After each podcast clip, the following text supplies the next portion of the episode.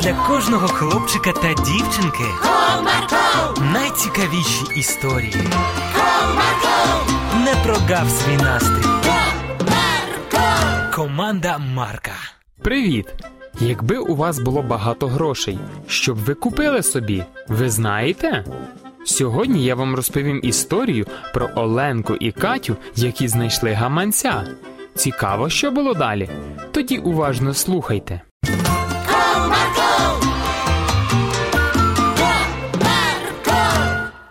Прогулюючись по вулиці, Оленка та Катя зупинились напроти вітрини кондитерського магазину. Дивись, Оце так тістечко.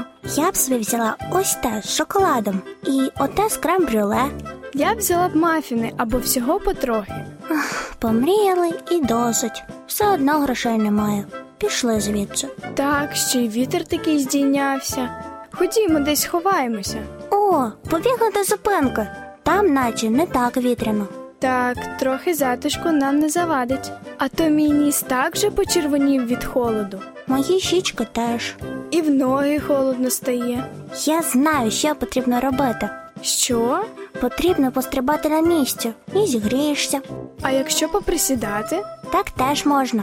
Дівчинка почала стрибати та присідати прямо на зупинці, і в цю мить Оленка помітила дещо під лавою.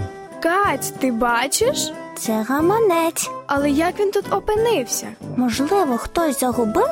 Давай глянемо, що там. Ого, скільки грошей. Тут ще й записка якась лежить. Читай, що там? призначення лікаря, і біля грошей папірець на ліки лежить. І все? Ну а далі список ліків. От біда. Як ми тепер дізнаємось, кому потрібні ці ліки? Можливо, адреса написана, Не написано. Та й далі гляну.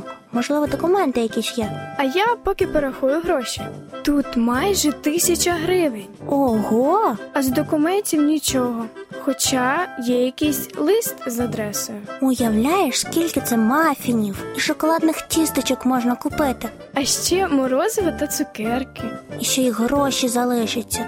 Дівчата перейшли дорогу і підійшли до кондитерської крамниці. У цю мить вони уявили собі, як накупили усього, чого лише забажають, і прийшли додому з купою солодощів. Але їх солодкі мрії перервала думка про те, що комусь таки потрібні ліки. Слухай, щось не хочеться мені їсти. Постійно думаю про ці ліки. Та я теж. Це таки вони комусь дуже потрібні. В мене ідея. Давай купимо все і віднесемо за адресою, вказано у листі. Чудова думка. Тим більше ця вулиця всього в двох кварталах звідси. Дівчата зайшли в аптеку, і незабаром повна торба ліків за списком була у них в руках. Ну що, тепер можемо йти? О, здається, це тут. Оленка постукала в двері, і їм відчинила молода привітна жінка. Доброго дня. Доброго, слухаю вас. Ми знайшли гаманець на зупинці. Там був список ліків і лист з адресою. Ми все купили і принесли вам. Ще й решта залишилася. Дівчатка, ви такі молодці. Дякую вам. Заходьте, чаю поп'єте, зігрієтесь. Та ні, ми вже підемо. Бо мама хвилюватися буде, що так довго гуляємо. Тоді зачекайте мене, а я вас проведу. Добре. Ви навіть не уявляєте, яку справу ви сьогодні зробили. Наша бабуся дуже сильно захворіла, і їй необхідне термінове лікування. А мій син випадково загубив гаманець.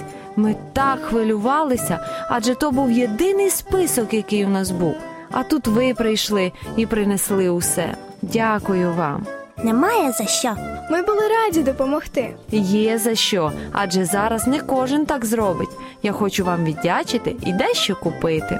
Дівчата з тіткою підійшли до тієї ж самої крамниці, і тітка Зоя накупила їм усіляких смаколиків.